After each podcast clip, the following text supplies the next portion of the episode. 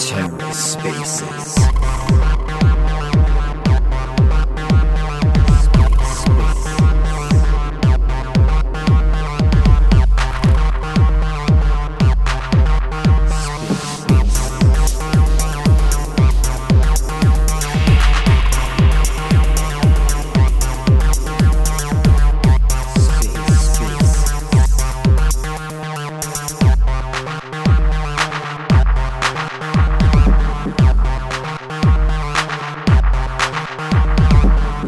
Hello and welcome to the Ether. Today is Tuesday, October 11th, 2022. Today on the Ether, Cosmos Spaces, hosted by Erik.io, chatting with David Tse of Babylon Chain. Let's take a listen. Hey everyone, I just sent um, Babylon the the link again to jump on, so they might be here in, in a little bit. How's everyone doing tonight? You feeling um, secure? Bitcoin yeah, man, I feel uh, feel like it's coming. I'm doing good, man. How are you? doing well, man. Excited, excited to learn some alpha. Yeah, I can't wait for them to unpack more about Babylon. Yeah. Oh, here, there's Vitalis. Let me invite him here to speak. All right. So, um, Hey everyone, how's it going? Going great. How are you? Hello. Hi everyone. hey Fisher. Hey David. Good to have you guys. Cool. Hey, That's is this. Eric? Yeah, it, it looks like we're all finally here. I like it. This has been a long time coming. Cool. Yeah.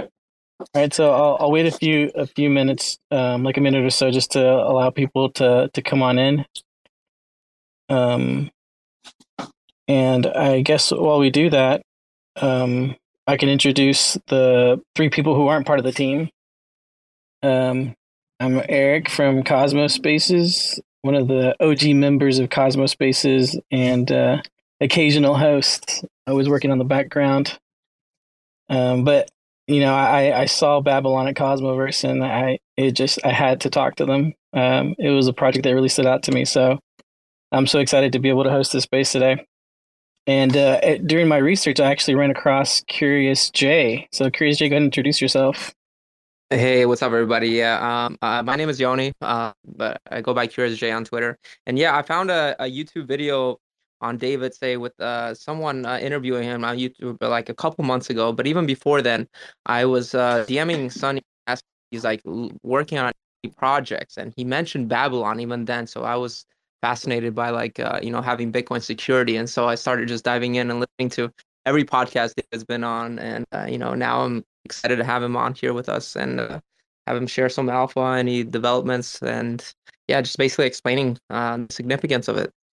So huge fan, Thank you. And what was your name again, Curious? I didn't catch it. Joni. Joni? Okay, hey, good to meet you officially. Yeah, and, nice. then, and then we, we have Marty, who's also part of Cosmos Spaces. Go ahead introduce yourself, Marty. Nice to meet you, Joni. Uh, hi, everybody. My name is Marty, and I'm the intern at Cosmos Spaces. I'm uh, super excited for this chat tonight. I went to school for computer systems technician and have a bit of a background myself, just basic, but in networking and uh, protocols, IP routing. I used to work at Nokia as a lab technologist, and I'm now a Linux system administrator for the federal government of Canada. And I can't wait to learn more about the project. I agree with Eric. I think Babylon's speech at Cosmoverse was one of my favorites. So, without further ado, I'll let Eric take the floor and can't wait to hear more. Awesome, thank you. So I, I like um, I like to point out that you know like there's a lot of interviews out there, but there is no interviews with David and the rest of the team that I know. So this is already going to be different and unique. So you know th- I want you guys to to recognize that. Uh, David, go ahead and introduce yourself, and then we can let the rest of the team introduce themselves. Sure. So Eric and friends, great to be here. By the way, can you guys hear me? Is this clear? Yes, you are clear. All right. Before I talk for half an hour and uh, nobody heard me, that not really good. Yeah. So I'm a professor at uh, Stanford. We have a research group at Stanford doing research on layer one consensus protocols. So we've been doing a lot of projects with uh, various teams for example, we had a project on, still ongoing project on improving the beacon chain design of Ethereum, POS Ethereum. And uh, so that's our background. All right. Thank you, David. Uh, let's go with Vitalis next. Um, can you hear me? Yep, we can hear you. Okay, awesome. Uh, hi, everyone. Uh, this is Vitalis. Uh, I'm a builder of Babylon, and yeah, I'm doing everything in between systems, uh, blockchains, and software engineering in general. I'm very happy to be here and uh, looking very much forward to our discussion. Thank you, Vitalis. And Fisher, go ahead. Hello, everyone. I'm glad to be here today. And uh, this is Fisher. Uh, I'm the founder and CTO of Babylon. Have been doing uh, uh, blockchain security for the last three, four years of dedicated. All right, thank you. So be- before we begin, I just kind of want to talk about my mindset and first seeing David and finding out about Babylon, and just so I, I can get the rest of the audience to kind of know, you know, why I got so excited to to have you guys here. So um, I was at Cosmoverse uh, Lil Gaines was emceeing, and so I'm over there checking on him, you know, making sure he, he's good. And then I see David at the stage, like he's constantly walking at the stage. And so in my mind, I'm thinking David is part of like the OmniFlix team or something. And um, so like he, he was just like you know like doing stuff there. So I was like, man, this this guy is like intense.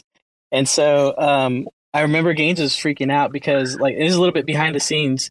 Um, the speakers that were supposed to come on next like weren't there or something had happened and so he's freaking out. And then i see david take the stage and i'm like did, did this guy just decide he's going to talk to the audience? Like what's going on?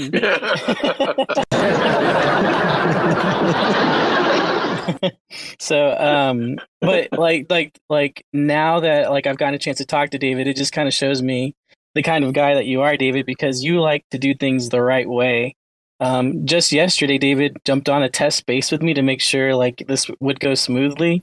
And so it just kind of shows me like, you know, how you are, David. Like you don't like to do things without knowing like what the outcome is going to be. So it just shows me the kind of person that you are and the kind of team that you've built around you. So, you know, that's so cool.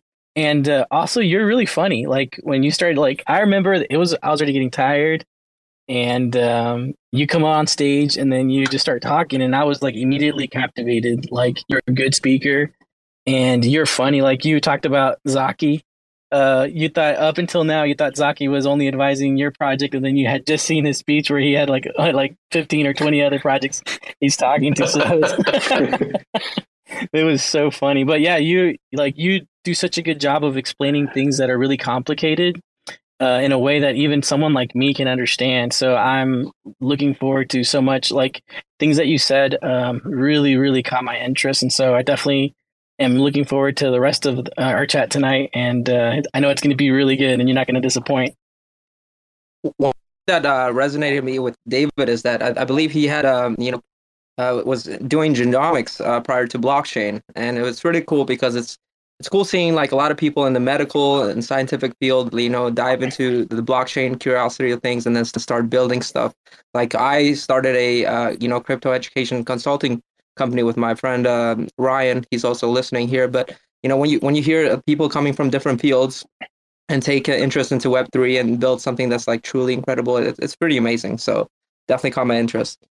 Yeah, you're right, Johnny. And, and actually, that kind of leads me into like what I want to start talking about now, there is some great podcasts and great interviews that David has done with Cryptocito, Zero Knowledge, and a few others, and I'll share them up here on top of the space. So if you ever want to get like a deep understanding of like his history, um, you can definitely check out those videos. But I just kind of want to loosely talk about um, your background, David. Um, I know that you worked with Qualcomm.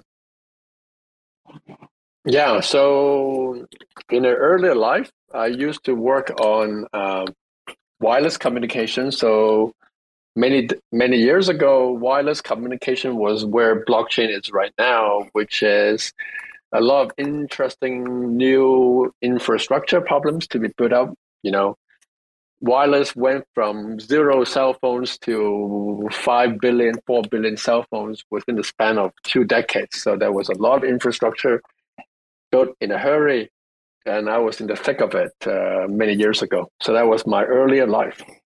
Yeah, and you in one of the interviews that I saw, you said something really interesting. You said that because it's so young, the infant in, in its infancy, basic research can have a huge impact. So you did that in the wireless communication. You you know you found a way to um, best use bandwidth, and so you're bringing kind of that to blockchain. You're you're finding out better ways to to use the blockchain. Yeah, I think uh, when an infrastructure of a new technology is being built, you kind of have a clean slate, right? So, for example, in wireless communication, it used to be that people use their phone mainly, almost entirely, for making you know phone calls, talking on the phone. But that's not the case now. People use their phones for doing many, many different things. The least of which is actually talking on the phone. And uh, so basically, the the challenge there was, hey, how to build uh, wireless communication infrastructure for data, for data, and that was what I worked on. Free, clean slate. Yeah, yeah, that which is really, um, really interesting, and it's it's crazy because um, you you were saying that at first with the research you you talked to like these companies with, they weren't they were skeptical at first, right? They weren't kind of believing what, what your research had found. And then when you implemented it, you guys actually were able to best use bandwidth. Yeah, because you know people have been a lot of the wireless engineers in those days are used to designing uh, voice communication. So when it comes to data, it's like a totally different ballgame. But the mindset is still the old mindset. So when we were doing our research. Our research was clean slate, so we were just starting the design from a pure data point of view, and so a lot of conclusions were very different from what we would have gotten in a voice application. So that's why people were very skeptical in the early uh, beginning. Yeah, and um, how how long did you work in like that wireless communicate wireless networks or an information theory before you went to blockchain? Yeah, so I worked on that area for probably around a decade or a little bit more than a decade. And that decade includes mainly academic research at Berkeley. I was at Berkeley at that time. Uh, but also, I spent time with uh, companies like Qualcomm and also startups in the wireless space. I worked with a few startups, uh, working with them on the technology. Yeah, so like um, everyone like you are, you know, a very bright man who um who knows what he's doing. So just you being interested in the blockchain and you know working here is like a huge get for us. I think. Um, I know that you said you took a year off to better study the blockchain. Could you tell us about that year? Yeah. So, you know, about a few years ago, four or five years ago, I didn't know anything about blockchain until one of my colleagues approached me and said, "Hey, you know what? We have some resource that enables you to spend one year away from university and just do some clean slate thinking, clean slate thinking again on this entirely new area called blockchain." I said, "What's that? What's blockchain?" And then the, my colleague gave me Nakamoto's white paper, only nine pages, and I spent some time reading the nine pages. I said, "Whoa, man, this is amazing!" And so that's the beginning of my one year. And that one year, we learn by doing. So again, we start from a clean slate and we start thinking, okay, if I want to design a blockchain as secure as Bitcoin, but with higher throughput and much better latency, what would I do? And uh, that's my introduction to the blockchain space. Introduction by doing. Gotcha. And I'm glad you're mentioning throughput and latency. I want to talk about that a little bit later. Um, one thing that I wanted to ask you about that year that you took off, um, I also heard that you said that sometimes it's better just to talk to people than to be reading papers to get better acquainted with something. So, how much of that was actually going on during that year? Were you just reading a bunch of white papers, or were you actually just working with people?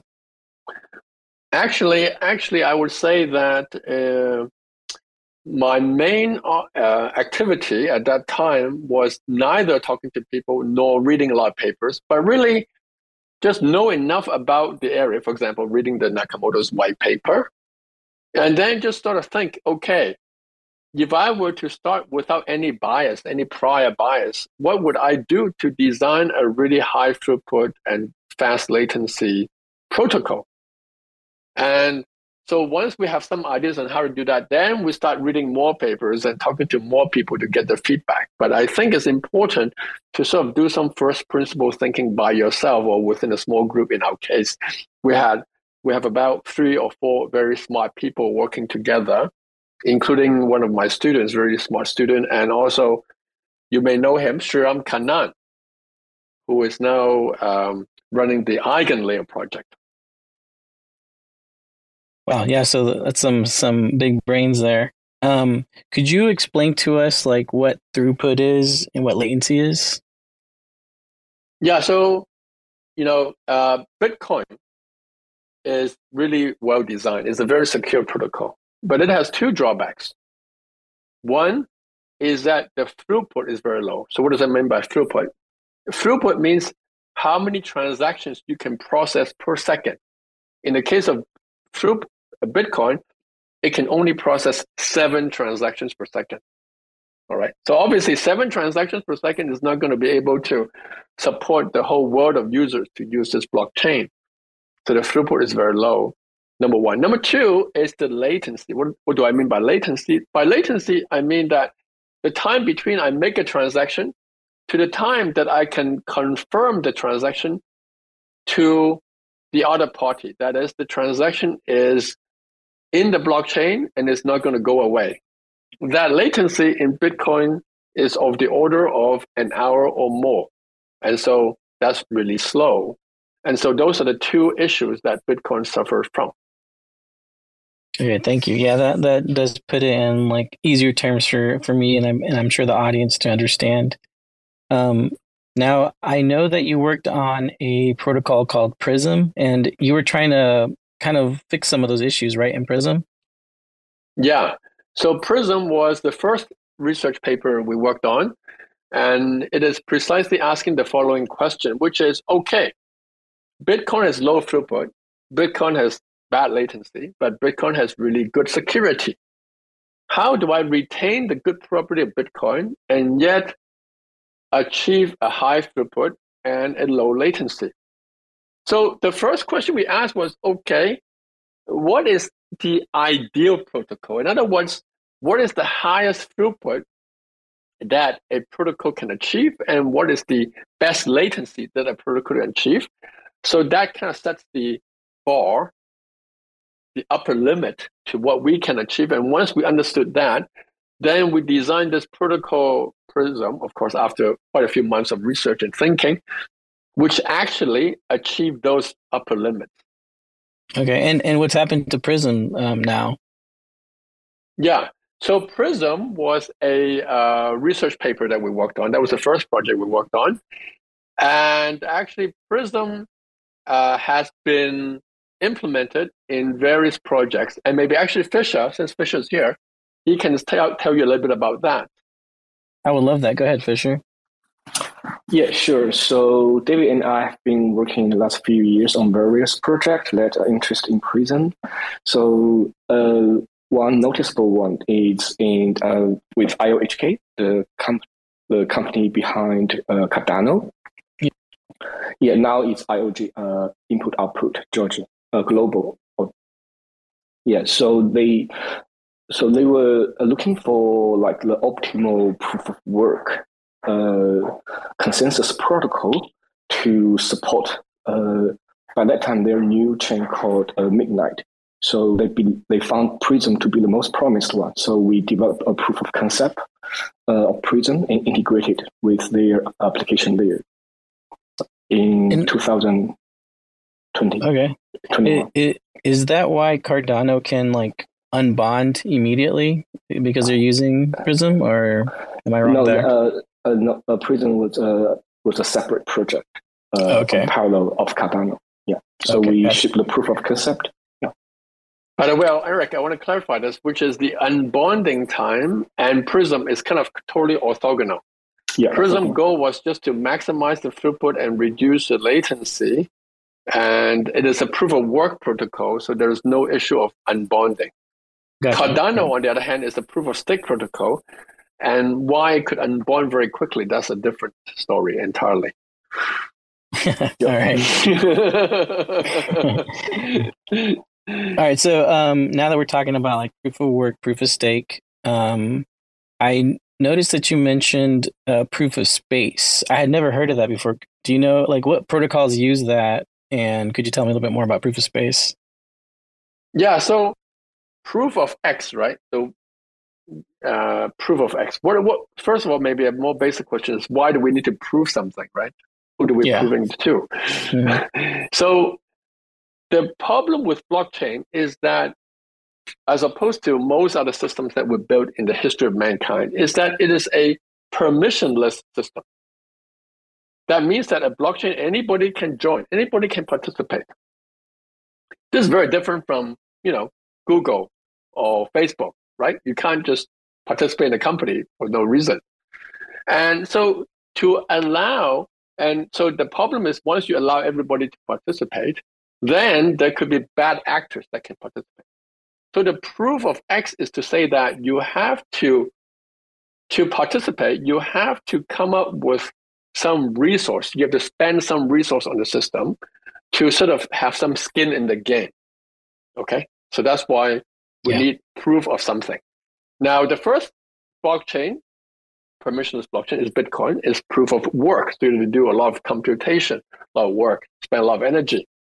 Proof of stake is that you have to now get a stake in the project and you have to show that you have sufficient stake to participate. However, space, uh, time, uh, work, and stake is only two forms of resource. There can be other forms of resource. And what you mentioned was space. So space means what? Means that, hey, I have a lot of this space. This space is a resource. And the more space I have, the more resource I have. So proof of space are, is a set of protocols that basically allows people with a lot of space, that is a lot of hard disk space, to participate in the protocol. And the more space you have, the more share you have in the uh, the system. So an example of such a protocol uh, is um, Chia. I don't know if you've heard of Chia. C H I A is an example of a proof of space protocol. Another example okay. of a proof of space protocol is called Filecoin. Filecoin is another proof of space protocol. Actually, that protocol is a hybrid between proof of space and proof of stake. Okay, yeah, I wasn't familiar with those two, um, but that's really interesting. Um, Filecoin work in proof of space, or is it proof of stake? I proof of stake and proof of space. It's a combination of proof of stake and proof of space, I believe. Yep. So, um, you were stu- you know, you were looking at Bitcoin proof of work. What just you just wanted to know more about proof of stake, or what caused you to kind of shift your focus over to proof of stake?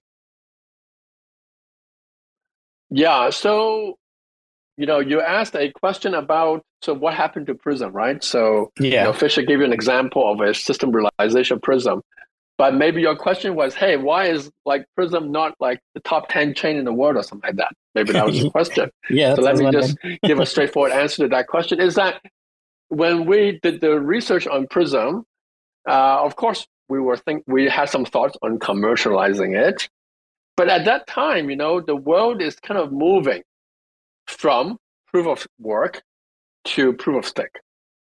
So that was a bit of a headwind in terms of commercializing Prism. And so at that point, we start thinking, okay, so let's look at proof of stake protocol more carefully and sort of understand what are the advantages of proof of stake protocols over, say, proof of work, and what are the potential disadvantages. And that's when we started looking at more carefully proof of stake protocol. That was about three years back. Do Do you remember what different uh, ecosystems you looked at? Yeah. So one chain we look at quite carefully is the Cardano chain. They have a very nice proof of stake protocol called uh, Ouroboros. Ouroboros. Uh, and we looked at that quite carefully. Another proof of stake protocol we look at quite carefully is the Ethereum proof of stake protocol. That protocol the their paper on that protocol was published about two years ago, came out two years ago, and our lab at Stanford looked at that quite carefully. So those are the two main family of protocols. They're very different proof of stake protocols, yeah. that we looked at rather carefully. Yes. This is actually what really caught my attention at Cosmoverse when you started talking about when you started looking at Ethereum, um, because you guys found some some security right issues whenever you guys looked at uh, at those papers. Yeah. So so consensus protocol has a very long history, 40 years of history. Typically in a consensus protocol, one hopes that when one design a protocol, one can also come up with a security analysis, which says that that protocol has a certain level of security guarantee. Okay. What we observe about the Ethereum uh, work, though, is that their security analysis in that paper, at least, was flawed flawed. And in fact, not only was it flawed, we were able to find some attacks on that protocol. So that got us interested. Say, hey, wait a minute, Ethereum is like the number two chain in the world. Why is the security protocol not so secure? It has an attack. So we yeah. immediately, being a good citizen of the world, we immediately alerted the Ethereum Foundation team and said, hey, you know what? There's some issue with your security analysis, and actually we found some specific attacks on your protocol. And that's actually how our collaboration started. Yeah. Oh, the that, and I remember uh, you said you guys reached out to them and didn't hear back, right? Yeah. So our first attack on the protocol, we documented it and we put it on the Ethereum research uh, blog post, uh, and uh, we alerted Vitalik and his team, hey, didn't hear back for a few months. Okay, right. Hmm. Did we find the wrong attack? Or is it attack they don't care? They don't care there's an attack. That's a little bit weird. In the meantime, we find a second attack, which is actually a much easier attack to execute than the first attack. And we send it to Vitalik, Vitalik again. Say, hey, you know what? We find another attack, guys. And this time we heard back and said, you know what? We know because we actually have been working on your stuff in the past six months. We also find similar type of attacks that are much easier to execute. And in fact, we are working on the fix all these times while we're silent. So that's when we start talking and say, hey, you know what? We have this fix now. Can you guys take a look at it and see whether or not you can do a formal security analysis of this new protocol that we come up with? So that I was just, yeah. I was just going to come in and ask. Uh, I was reading some of your blogs earlier, and I read about how the proof of stake chains such as Cosmos zones have certain security limitations compared to proof of work chains. I was just wondering if you can explain some of these limitations and have you found any attacks on protocols in the Cosmos yet? Yeah. So um, there is so proof of stake chains, actually, the idea of proof of stake has been around for quite a long time, even in the early days of Bitcoin, back in, I think, 2012, even. There's already some ideas on designing proof of stake protocol. However, one reason why there was a lot of uh, concern about proof of stake protocol is that people figure out that there is one type of attack. There's one type of attack that somehow nobody could come up with a satisfactory solution to. And this is what we call a so called stake reuse attack, which means that because in a proof of stake protocol, your stake is the basis of security. The concern is that when you unbond your stake from the chain, then you can still use the stake to attack the same system as though you were in the system at, from the get go. So actually, I went back recently on looking at some of the early papers on proof of stake. This problem was already realized very well uh, said in 2014. And so this problem is actually turns out in our very recent paper we figure out that actually this is a fundamental problem of proof of stake network. In other words, there's no way you can fix this problem just relying on the proof of stake blockchain as the sole consensus mechanism. You have to add some external source of trust to rescue the proof of stake protocol from this stake reuse attack. It's a fundamental problem. And yeah. Sorry to interrupt. Uh, so have you looked at Algorand? Because I think Algorand has a you know instant uh, on staking um, for for their protocol, um, where you don't have to wait for a long time for you to to unstake, um, and basically what you guys are accomplishing. But I, I, I don't really quite understand how that works for there. So like when you're saying uh, like this problem has a fundamental flaw. You're you're stating that it's it's in all proof of stake protocols, right? Not just Cosmos, not just Tendermint BFT, but uh, Ethereum Beacon Chain and Cardano Ouroboros, or basically all. Yeah, right, exactly. So I can go, I can explain a little bit why Algorand uh, has this instant. As you said, I don't think it's instant, but very fast and bonding, fast and bonding, definitely much faster than Cosmos. 21 days. So, so there are two reasons why. So Algorand, so I, I said, right? I said that when you, and the concern is that when you unbond the stick, okay, you can use your old keys. You can use your old keys after you unbond to attack the system as though you were still in the system. But at, the, at this moment, you've unbonded already. Okay, so that's the attack. Now, how Algorand dealt with that is to say that they in, they use a technology called key evolving signature, which means that when you sign, when you sign, then you will automatically forget your old signature. So that when you unbond, you already forget about what your signature is. Now, however, this protocol really relies on honesty, honesty of the users. Because if a user wants to leave the option open to attack the system, then they would not forget because forgetting is under their own control. So I think that's sort of the issue of the Algorand solution. Thank you so much. not much. very incentive compatible. Right. So it, it's there's it's still a security flaw, nevertheless. Yeah, because you know, Cosmos, on the other hand, the the the, the full design of Cosmos, the main goal is to maintain security by the ability to punish the attacker through slashing. Through slashing. In other words, taking away the bonded stick.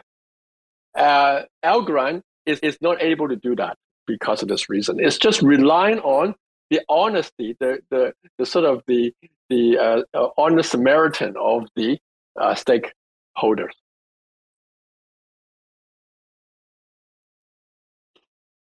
Awesome. Thank you. Thank you. Yeah, that, that's actually um, pretty crazy. So it's kind of like validators themselves would be the ones attacking or, or being dishonest eh, in order for them to get slashed, right? So that's kind of kind of crazy. Yeah, so so that's why Algorand has another fallback mechanism, which is to use a website. If I remember correctly, they have a website where, where they put the checkpoint on the website, and so that allows a newly joining client to check the website to make sure that they got the right chain and not get fooled by the attacker. But that requires the external source of trust, in this case, the Algorand Foundation, yeah. to set up the website. No. So is that kind of like what you talked about um, in one of your interviews? You're saying that the bad thing about proof of stake is that there's not someone watching it 24 7. In Bitcoin, there is, you know, it's just the blockchain itself is kind of like watching itself.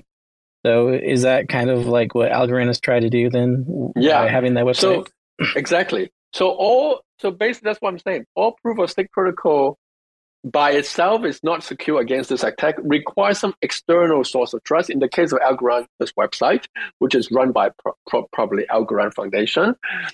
Uh, in the case of Cosmos Zones, for example, uh, the Cosmos Zone basically says, hey, you know, this quick unbonding is no good. Let's do 21 days of unbonding. And it requires now the community, the Cosmos Zone community around it, to sort of come to an agreement on what is the correct chain. That is a very slow process because humans operate very slowly, and that's why it's 21 days. And so Babylon is basically proposing, hey, all we need is basically some external source of trust instead of relying on the community, you know, there's a lot of pressure on humans. Why not use Bitcoin? Because Bitcoin is very secure. It's always on, so it's always watching, and therefore, by appropriately time stamping on Bitcoin, that would be able to identify for any clients what the correct chain is and will not get fooled by the attacker. That that's awesome. Like that was definitely something that when I saw the Cosmoverse, I was like, wow, like that makes complete sense. But before I go further into that, um, I wanted to to ask you why Cosmos. Like you guys were looking at all these other. I, I want you know, like the audience to know what made the Babylon team decide that Cosmos is the place that we need to build this protocol on. Oh, because we bumped into Zaki, and I we thought Zaki was the only advise was only advising a project, and we, we thought it was show for. no, that's awesome. No, no actually, uh, we actually had a chat on this with uh, CryptoCito, and actually before we met uh, Zaki, we have already converged on Cosmos as our uh, our ecosystem to initiate our project Babylon because you know the Cosmos ecosystem has this really interesting architecture, which is the app chain thesis. App chain thesis. Uh, by the way, Sunny and uh, Zaki had a really good uh, discussion at uh, Bankless podcast on um, the Cosmos thesis, which I recommend people to listen to. Yeah, I was just well. listening to it today. Yeah, it was good. Really good.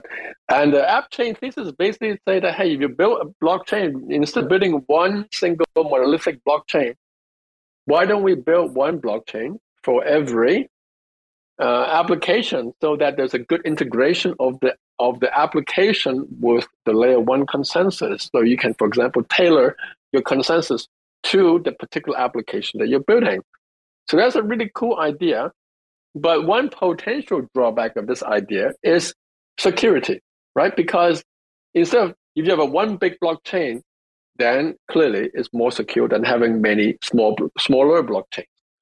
And so therefore we thought that since we are building security as a product, as a service, then we should be going to ecosystem where security is most needed and appreciated. And so that's why we chose Cosmos. And we're we're very honored that you did. Um, I I remember. Didn't you say that while you were talking to Ethereum, you guys actually found a successful way for them to do their proof of stake, right? Yeah. So uh, so yeah. So the Ethereum. So we're now switching back to Ethereum. We started talking to Vitalik and his team and um, uh, Vitalik came up with a proposal, said, hey, I think we can fix your attack. Here's the proposal. After a few months of working hard on this proposal, we figure out, oh, sorry, there's another attack on your proposal. So we go back and forth, attack, defense, attack, defense. And finally, finally, we came up with a protocol that is a variant of the original protocol. So it's not a totally different protocol. So it's there. But yet we can prove that actually is secure. And uh, right now, this is the, our best proposal on the table. And we're hoping that either this one or some version of this one can get into production at some point and uh, multiple rounds of evolution of this merge. Yeah. Uh, the the reason I was asking you that was because I was wondering if it had anything the solution that you found had anything to do with like Babylon and, and timestamping on Bitcoin or if it was just something completely different. Yeah, it's totally orthogonal. Actually, uh, the funny thing is that the Babylon timestamping solution is kind of a uh, using Bitcoin to solve some long range issues with proof of stake, whereas our solution to the Ethereum protocol is actually try to fix some short term issue with the proof of stake protocol, which more specifically is the reorg problem. So okay. reorg problem is actually another problem proof of stake protocol that people find is that they can reorganize blocks to get so-called uh, MEV, miner extractable value. And our work there was in that direction. So totally different direction from Babylon, but, but the only commonality is that they're all layer one issues, consensus yeah. issues. Yeah, yeah. I, I, was just wondering that when I was hearing the interview, so I wanted to ask you that um, since I was going to get a chance to.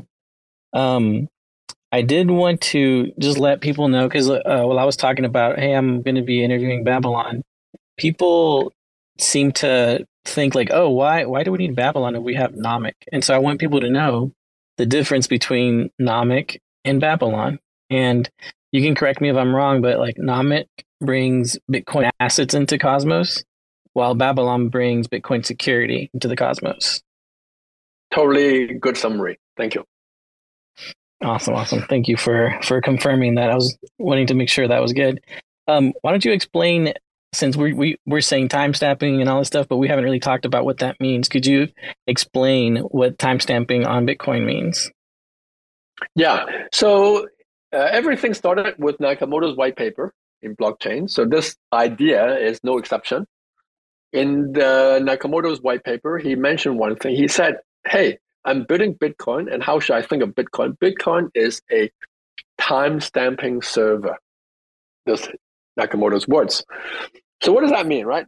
What he means is that you know the whole idea of consensus is to order a bunch of transactions, and ordering a transaction is like putting a timestamp, a irrevertible timestamp on every transaction, every Bitcoin transaction. So that's why he calls Bitcoin a timestamping server.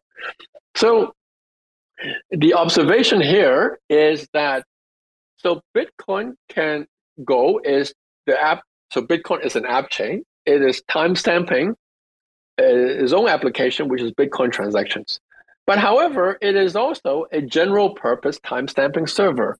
So in other words, if you have some events in the outside world, outside of the Bitcoin blockchain, you can also use the reliability of Bitcoin to timestamp that event. For example, if you created a file, a very important file today, October 11th, and you want to prove to the world that this file was created on October 11th, you could put a compression of this file, technically the term is called hash of this file, and put it as a transaction onto the Bitcoin chain, and that will timestamp the fact that this file was created on October 11th. Okay, so our observation is that this kind of timestamping is very useful, in particularly for proof e- timestamping events on the proof of stake chain. Because one problem with proof of stake is that when you create when an attacker created a block to attack the system, you really don't know whether the attacker created this block very early on, in which case it's not an attack block, or created very late, in which case it is an attack block. So this temporal uncertainty is what causes all these problems with proof of stake blockchain. And time stamping it on Bitcoin will now be able to distinguish me from the correct chain, which is built early, to the attack chain, which is created late, and allows any client to reject the attack chain and keep with the correct chain. Hey, David. That, that's a quite a compression here. So, yeah. So regarding this, um, how fast can a timestamp? Like, would it be able to handle all the the IBC transactions uh, on the the certain chains of the Cosmos? Like, let's say Osmosis is handling a lot of volume on a day. Like, would it be able to throughput of all, all those transactions to timestamp on uh, Bitcoin? Yeah, so I think one very important distinction between two concepts. One is throughput, and two is latency. Okay.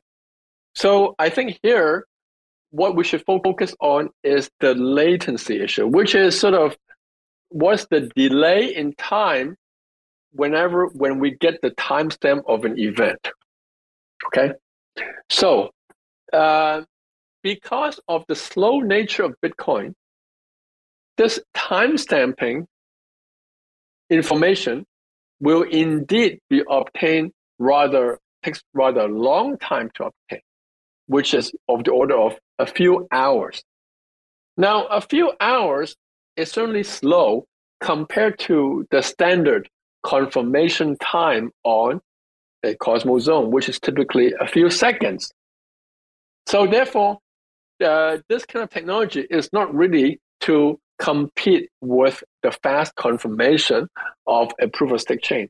However, this kind of technology is really useful for uh, some selected very important transactions, not all transactions, but very important transactions that you want strong certainty about. So an example of such a transaction is stake unbonding. Suppose I want to request to unbond the stake, right? This is a very important transaction because the stake is securing the chain. If I unbond it, that means I remove it from the security. So that's a very important request. And using the timestamp on this very important transaction will allow us for the first use case that we've studied, which is fast unbonding. So, so I think very important concept is that Bitcoin is not meant to, or Babylon or timestamp on Bitcoin is not meant to replace the fast consensus of uh, the typical transactions on the Cosmos chain, but it's used to protect certain important transactions on the Cosmos chain. Hey, David, oh, go ahead, Johnny. Sorry. I'm sorry. I was just gonna say thank you for that for that clarification because I think it's important that everybody understands that that Babylon is essentially like a, a more of like a emergency system for, um, you know, um, the the proof of stake and and then obviously with the fast unbonding times, but it's not meant to compete with the the Tendermint consensus for the fast finality and whatnot. Yes, so that's why that's another reason why we want to build on Cosmos because Cosmos have a very secure workhorse, which is Tendermint. And since we're providing a security solution, we need to build on something very secure. So we're not going to replace Tendermint. We're going to complement Tendermint. So it's important for us that Tendermint, the, the workhorse, is very secure foundation. That's that's perfect, David. I, I wanted to just clarify something for myself. Whenever uh, Johnny asked um, about osmosis having a lot of traffic and if they would be able to timestamp on on Bitcoin, um, from my understanding, all the Cosmos chains would be like communicating to Babylon, and Babylon would be the one timestamping, right? Yeah, that's right. Correct. Okay. So right. the, the fact that there are many transactions on the chain, like os- osmosis, is not the most important thing because we are basically timestamping on a block by block level we're not really timestamping, um, we're not really giving a different timestamp for each individual transaction, right? Because in some sense, the Bitcoin timestamping is kind of a crude, it's kind of a very inaccurate clock. It only gives you a crude timestamp. So we don't need to go and timestamp every single transaction. We only need to timestamp sort of a bunch of transactions. And how often um, would you be timestamping then? Okay. So so as I said, it takes a few hours to really confirm a transaction on Bitcoin. So therefore, we don't really need to timestamp much more frequent than the order of an hour. So timestamping, for example, every half an hour or even an hour, every hour is rather sufficient for our purpose. Yeah, and you you did mention that by doing this, how fast would we be able to unbond yeah. our tokens? Yeah, so the unbonding time would precisely be the time in which you are certain that the timestamp of the with unbonding request is confirmed on the Bitcoin chain. And if you're comfortable with one hour, that will be one hour. If you're comfortable with three hours or four hours, that will be three, three or four hours. But you know, in a Bitcoin transaction, typically if you're three, three, three, four hours deep into the Bitcoin chain, the chance that you get reverted is just astronomically small. And so people should be very comfortable with that already. David, you you you uh, you mentioned in your previous uh, um, that this uh, these Cosmos chains will be inheriting this uh, Bitcoin security through IBC because IBC isn't just a method of transferring tokens, but it's also transferring security. Um, can you talk a little bit more on that? Yeah. So um, so one thing we discover really uh, amazing to us is that uh, you remember that Babylon. So maybe one step back, right? So Babylon. So our goal is to give timestamp to allow individual Cosmos zone to timestamp to get a Bitcoin timestamp. That's our goal. Okay.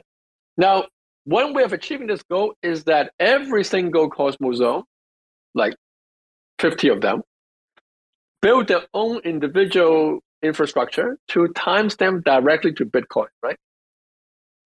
That's one goal. But that's one way of doing it. But this way is not scalable because today is 50 Cosmos zones. Tomorrow, maybe 100, few hundred. If the Cosmos ecosystem is really successful, we're talking about thousands of Cosmos zones. Everybody directly checkpointing Bitcoin, Bitcoin will be completely overflow with these so-called timestamp transactions. So our idea is that Babylon will be sort of the optimized timestamping layer, and it will be timestamping on behalf of many Cosmos zones, say 100 Cosmos zones. So the way we do it is that, first of all, each one of them, Cosmos zone, will be timestamping onto Babylon. Okay? And then Babylon, every now and then, will send a timestamp to Bitcoin. So if I combine the two pieces of information, I will get a timestamp for each of the Cosmos zone. Okay, so is that does that make sense or not? This this is my first part of the explanation only, and then I'll talk about IBC. Absolutely. Okay, so now the question is, how does each individual Cosmos zone timestamp onto Babylon? what we discover, really amazing, is that actually an IBC connection is like synchronizing between one Cosmos zone with another Cosmos zone. That mechanism, by implicitly, is already a time stamping device. So it's like a heartbeat. You're kind of synchronizing each other. My heart is beating, your heart is beating, we're beating together. So that without doing any extra work. It's already a time-stamping device. And that's another amazing thing that we got so lucky with the Cosmos ecosystem is that, hey, Cosmos already have IBC, and therefore we can just directly use this infrastructure without much extra work to do this first step, which is a Cosmos zone timestamping onto Babylon, which is a Cosmos zone. And our main work, which we already done, is from Babylon timestamping onto Bitcoin, and that's a lot of work.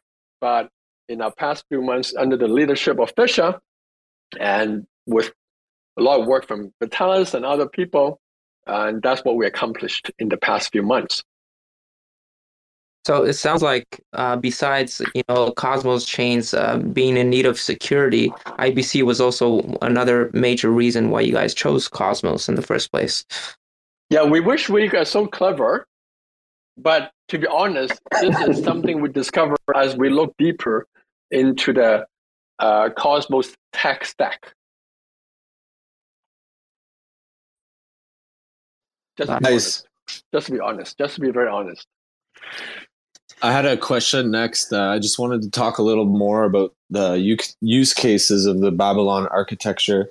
I was reading one of the blogs and noticed a section talking about Bitcoin security can be used to bootstrap new zones which have low token valuation. I was just curious if you could elaborate on what bootstrapping new zones means.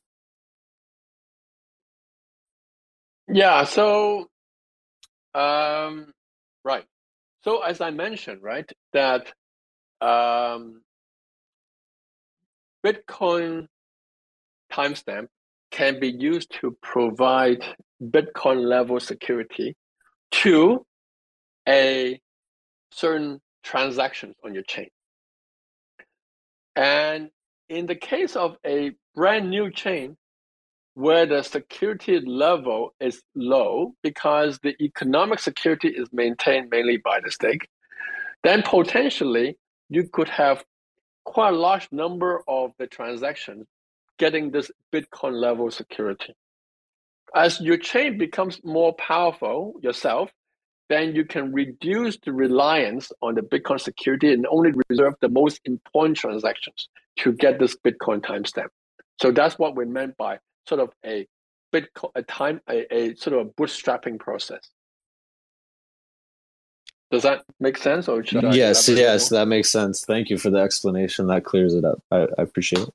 Thank you you see this as an advantage over um, the implemented interchain security on Cosmos for, for the smaller chains or, or as a complementary aspect to it? Yeah, I would say it's a different approach. Uh, in a sense that we never. Um, so the interchain security uses the uh, Cosmos Hub validators to validate for the new chain. We, on the other hand, will rely in the very get go. There will be validators for the new chain, and Bitcoin is kind of complementing the secure of that. And that perhaps allows sort of a more gradual transition for the validators, for the the new chain to grow in economic value and therefore increase its own security. So I think it's kind of a different approach to the problem. Got it. Thank you. Uh, David, I I kind of had a question about like like how it actually w- will work. So will Babylon like send very little Bitcoin to to in order to timestamp? Yes. So yeah, in terms of the mechanism, uh, so hey, maybe Fisher, do, do you think we, I can have Fisher to answer this question because Fisher Yeah, of you know, is expert in this on this question on what to actually send to the to Bitcoin and how much it costs, etc. So Fisher, you want to say a few words? Yeah, sure. Happy, happy to do that. So traditionally, when people uh, think about uh, sending data to Bitcoin for checkpointing, think about uh, uh, the hash of a block header or the hash of the app state. But we prove that this is not secure because the hash can be uh, a, bogus one anyone can create. So it's not secure. So what we, for security purpose, what we need to send to Bitcoin, it's actually a signed uh, header of some sort. Now, what do we mean by signed? It should be signed by the vast majority of a validator set of the validators, just as the, like two thirds uh, of the validators need to sign a block to commit it.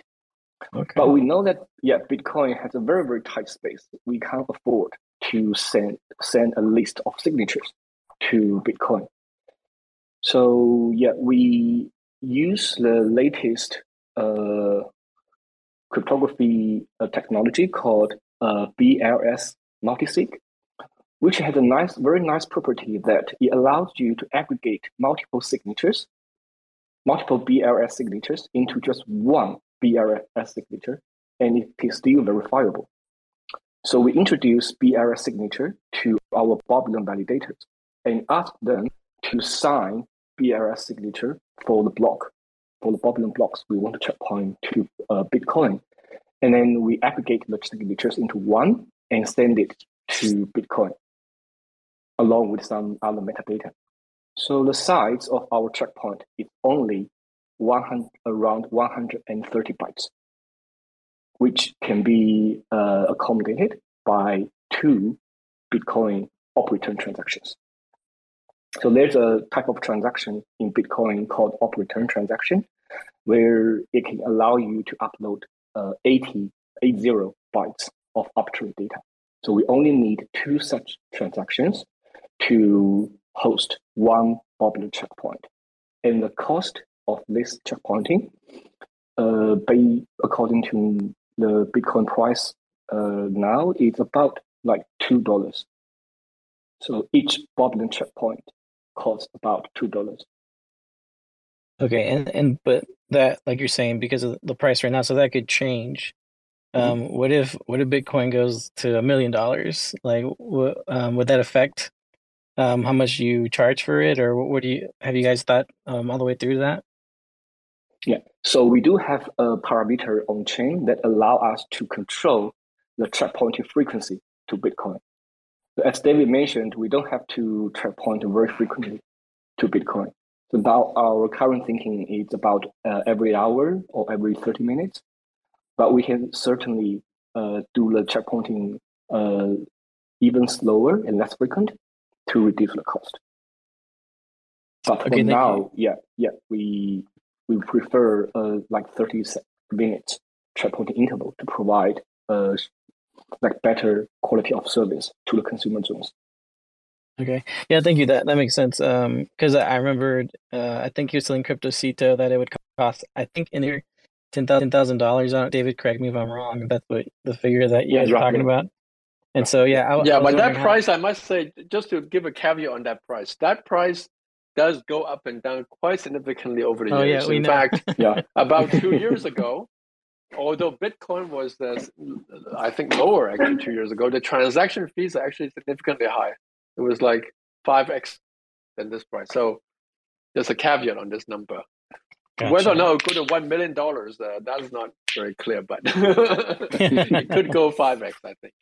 Uh, Yeah. But one thing good about our technology is that uh, the, the, the cost and the amount of stuff we need to checkpoint to Bitcoin is pretty much independent of how many Cosmos nodes or in general, how many proof of stake chains are using the service.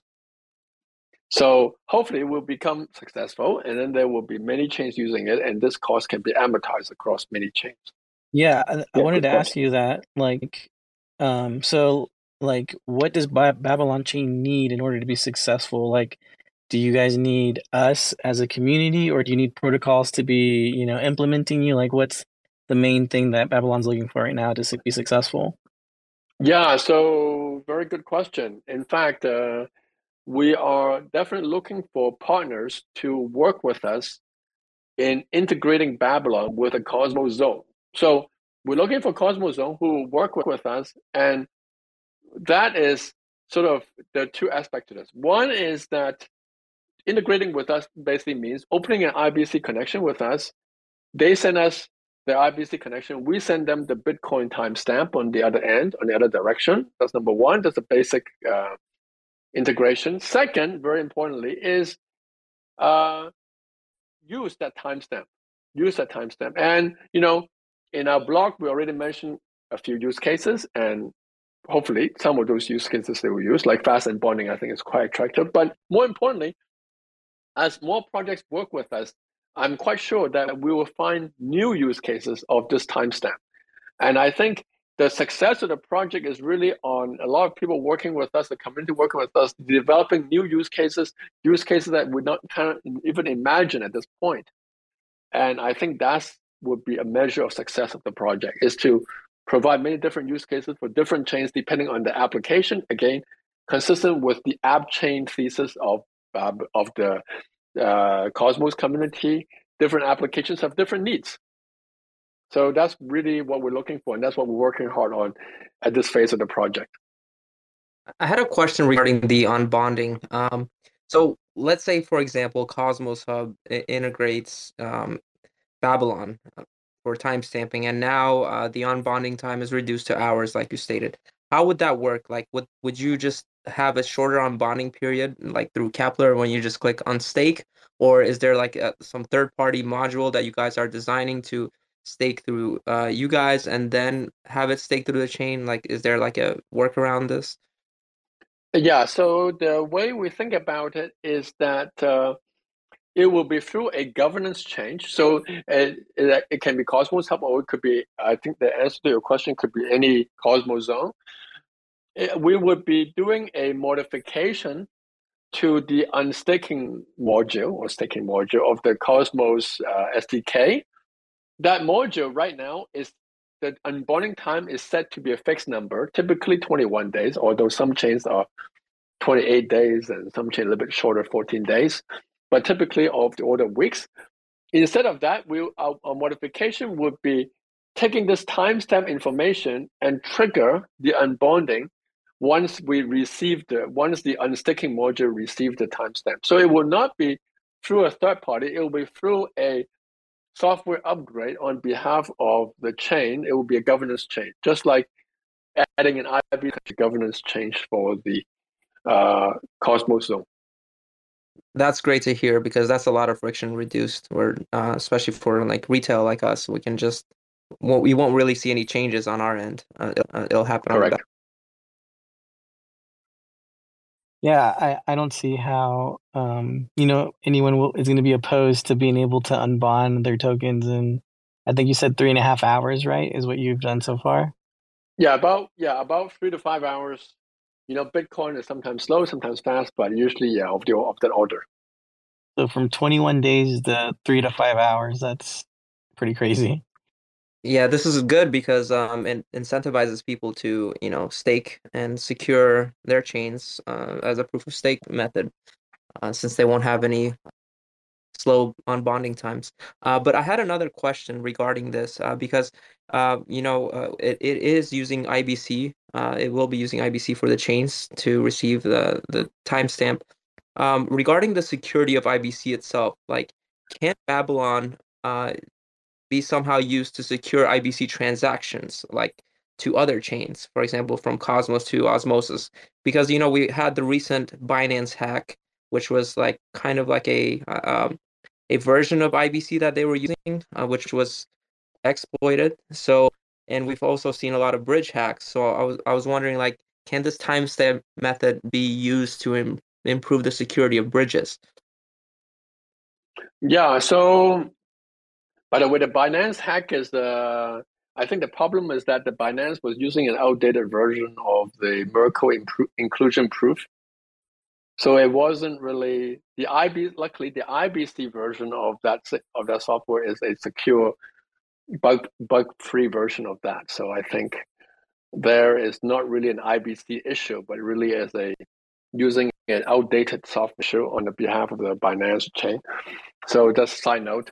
But uh, in terms of using um, Babylon to increase the security of uh, IBC. Yes, this is one thing we are uh, thinking about quite a bit.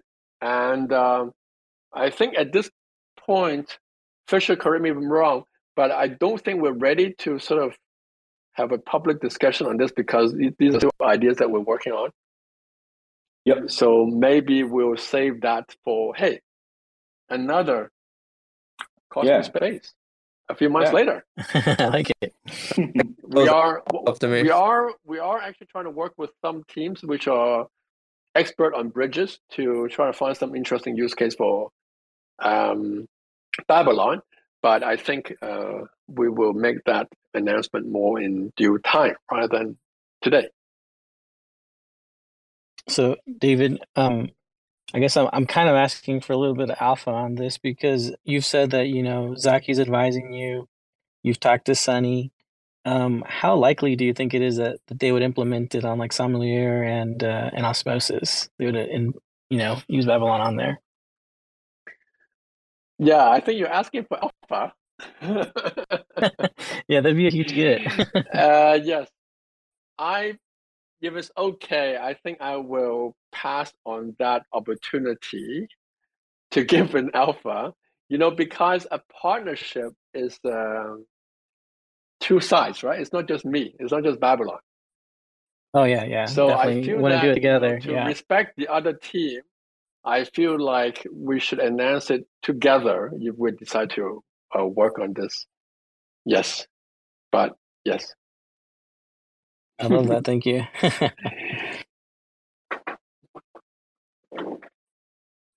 now, I, I did have some questions from the um, audience. I think one you just answered, they were asking if Babylon can be can can be used as timestamp between Cosmos chain Cosmos chains with each other, but you're saying that you're wanting to do that um, in the future, maybe. But that is something that you're discussing. Yeah, so IBC uh, security is certainly one thing we're working on. Yes, but we're not quite ready at this moment to sort of um, and discuss it in public yeah. at this moment. And and how do you like? Are you familiar with the mesh security that like Sunny was talking about in Cosmoverse?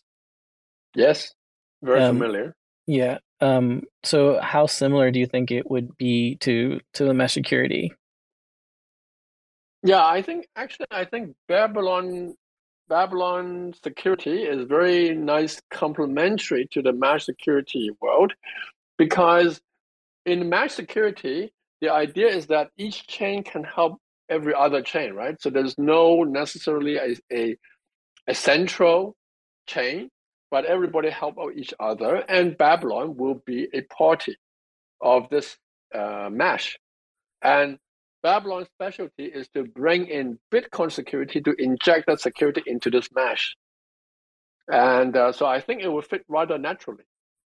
And actually, I'm looking forward to more discussion with Sunny and others on uh, mesh security. Um, that you answered because my my my concern was uh, since Babylon is like a middleman for for this uh, Bitcoin security, like uh, you know what would happen if uh, you know if it gets attacked, right? But number one, it's already you know kind of being secured through Bitcoin, but it will also look to implement mesh security itself within the Cosmos. So that's that's news to me. Yeah, so I think uh, Babylon um, being attacked. So, so one of the design principles that we had was to try to maximize the trust on Bitcoin, which is a very secure chain, and minimize or reduce the trust on Babylon. So a lot of the method that we use is basically something that the Cosmos Zone can verify for itself without trusting Babylon. So for example, if I give you a timestamp, then I'll also, Babylon, if Babylon gives a Cosmos Zone a timestamp, it will also give a proof that this timestamp is actually uh, buried in the Bitcoin chain, say 20 block deep. So this proof is also given, and the Cosmos Zone can actually verify the proof itself without relying on, without trusting the Babylon validators. So that's sort of one of the principle underlying our design. Minimize the trust on Babylon. Got it. Babylon is not a trust generator, it's a efficiency, it's an aggregator. And so help everyone to easily and efficiently get the timestamp from Bitcoin. Very important. Babylon is not a generator of trust. Bitcoin is the source of trust. Now, will there ever be a need for a token your blockchain? Uh, that you, since it will be a, a, a Cosmos zone in a sense. Yeah, so there has to be something that would incentivize the validators of Babylon.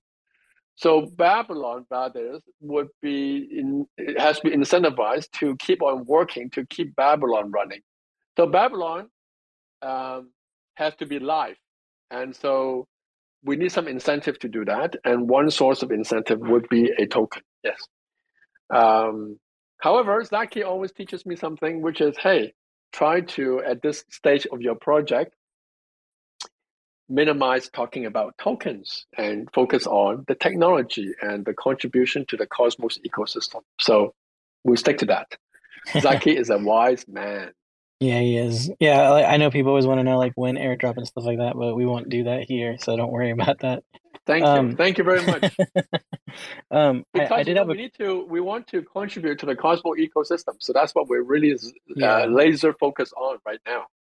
Yeah, that, that should be the main focus. I agree it's historically it's always been more successful when when protocols launch without uh, a token first um, and prove to to them to be successful and then they launch their token you know we have several examples of that like uniswap for example but but you know despite this being a chain uh, like you said it does need a token eventually to incentivize the validators uh, and you know this wasn't going towards an airdrop uh, i'm i'm much more uh, as uh, all other cosmos people are much more interested in just you know uh, securing this ecosystem rather than just receiving an airdrop. Thank you. Thank you. Um, do you do you think one of like the hardest things you'll have to tackle is just knowing like how much to charge for the service that Babylon will provide?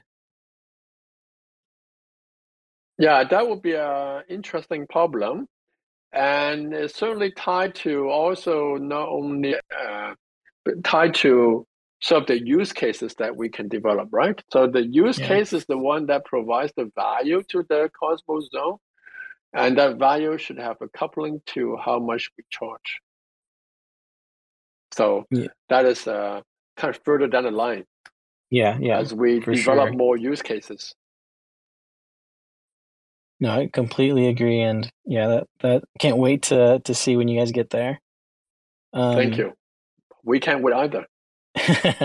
sure. So um, I've I've run out of questions that I had, and so um, I'm wondering if Marty or, or Yanni, if you have any any more questions for the team.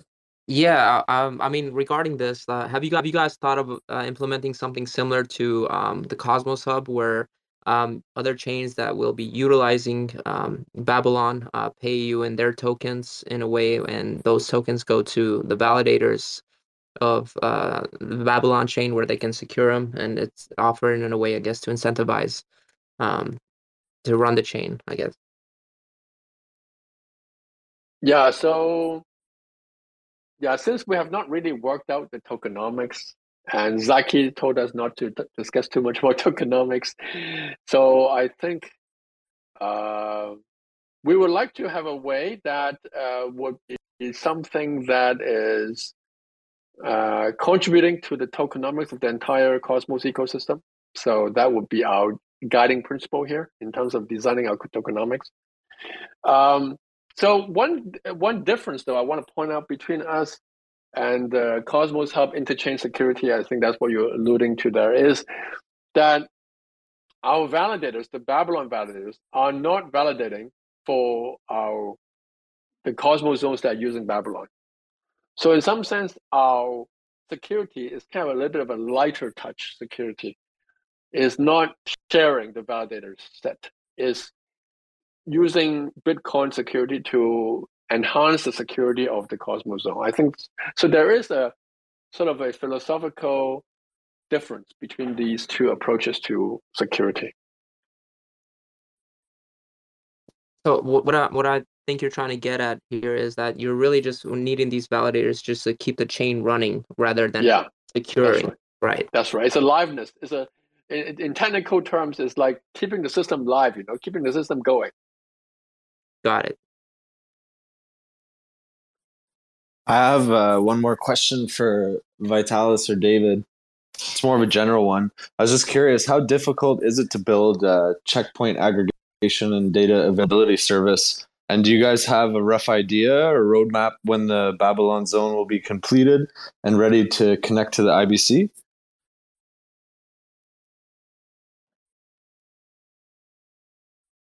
So Fisher, Vitalis, do you want you guys want to take that because I talk a lot already. I, I'm I'm tired of my own voice at this moment. Oh, yeah. yeah, sure. I'll pass this this chest to to Vitalis. Yeah, yeah, it's midnight from from his side, so Mhm. Yeah. Oh yeah, for sure. Um, yeah, so we're we're currently in the process of uh, starting building this.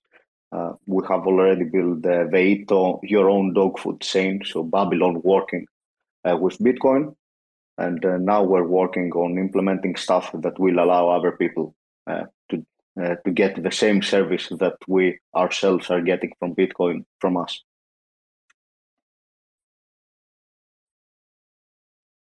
Awesome.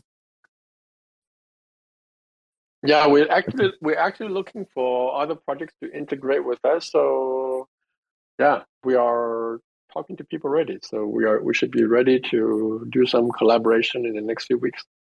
That answered my next question. Thank you, David. you beat me Yeah, the first it. step is to the first step is to open an IBC connection so that we can pass the timestamp back to the chain. So that's the that's our very first step. Very concrete, but good first step, I think. Okay, and so um, I'm wondering if anyone in the audience has any questions. If, if they don't, then I really want to thank you guys for giving us, uh, let's see, 80 minutes of your time. Like, I didn't realize how much time had passed by just because. Yeah, this is like the longest. this is the longest longest uh, session I've done. Actually, this is a record. This is a Yeah. record. Well, I, I wanted to make Totally sure I had the record, David. I wanted to make sure I had the record, so thank you for letting me beat it. um, yeah, I just want to I want to thank y'all. Um, I definitely think the community needs to look more into Babylon. Uh, it seems like it it's bringing a lot to the cosmos. You know, Zaki himself said that it's as big as Tendermint itself. So um, definitely something that they had been thinking about um, for a long time, and you guys went ahead and actually did something about it. So uh, definitely keep your eyes out for Babylon.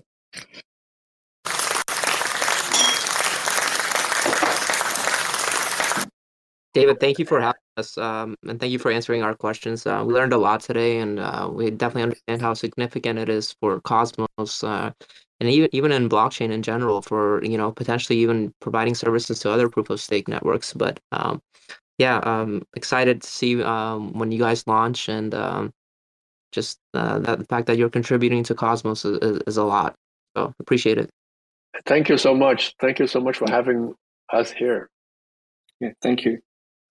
Yeah, thank you for all of your time, and we uh, appreciate you taking the time out of your day to do it. And hope everyone's having a good day and good evening. Yeah, we'll we'll see you guys on the next the next Cosmos space. Good night, everyone. Bye bye. Yeah, thank you everyone for Bye, everything. everybody. Bye. Bye bye. Take care. Thanks for checking out another episode of The Ether. That was Cosmos Spaces, hosted by Erik.io, chatting with David Tse and the team from Babylon Chain. Recorded on Tuesday, October 11th, 2022. For TerraSpaces.org, I'm Finn. Thanks for listening. If you want to keep listening, head on over to terraspaces.org slash donate and show some support. When we blow through the dust, volcanoes erupt. No one ever guessed that the game would be tough. Keep it hands off when the play is a bust. Plain old and just, so we keep it on the one. Blast off on the two. Help me see the three. Third eye open wide, checking out the scene. Laser beam focus, star scream jokers. Living off the fat of the people they approach. Tell me what happens when the land fights back. With the cliffs at our backs, make the last stand matter. No one ever planned for the famine on deck. We was walking all erect with the dead man swagger. Sitting in a little den, vision in the middle, men. Listen to the fatal man play a little ditty, then talk about how all the leaders seem reptilian. Lost in the maze, trying to make the next billion.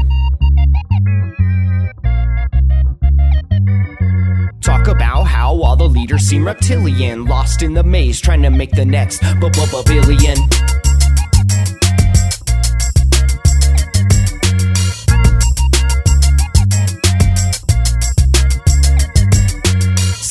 a little den, envisioning the middlemen. Listen to the fiddle man play a little ditty, then talk about how all the leaders seem reptilian. Lost in the maze, trying to make the next. But no one gave a shit till the drugs all dried up. Everybody died from a bad batch of Lysol. But it didn't matter, we was all hyped up. When the pedal lit the metal, he just didn't have the right skill. Watched in the daytime till the night curfew. Rats in a cage till they make time to murk you. Got a little job that falls under my purview. We gotta get this mob away from the bird's view. Gotta find cover, wipe off the bird poop, right off the work while you try on the worst juice. Blinded by perps who try to reverse truth, slide like Fox News, just trying to lie to you. Eating up the slop like a bunch of hungry vagrants. I can't wait for the day they lock us up in stasis. Mock up a basement, could call me resilient. Waiting for the internet to make me a, a,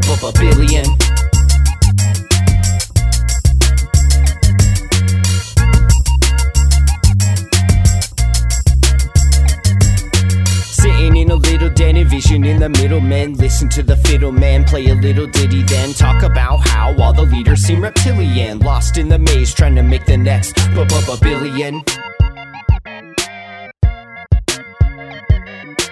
Talk about how all the leaders seem reptilian. Lost in the maze, trying to make the next b- b- billion.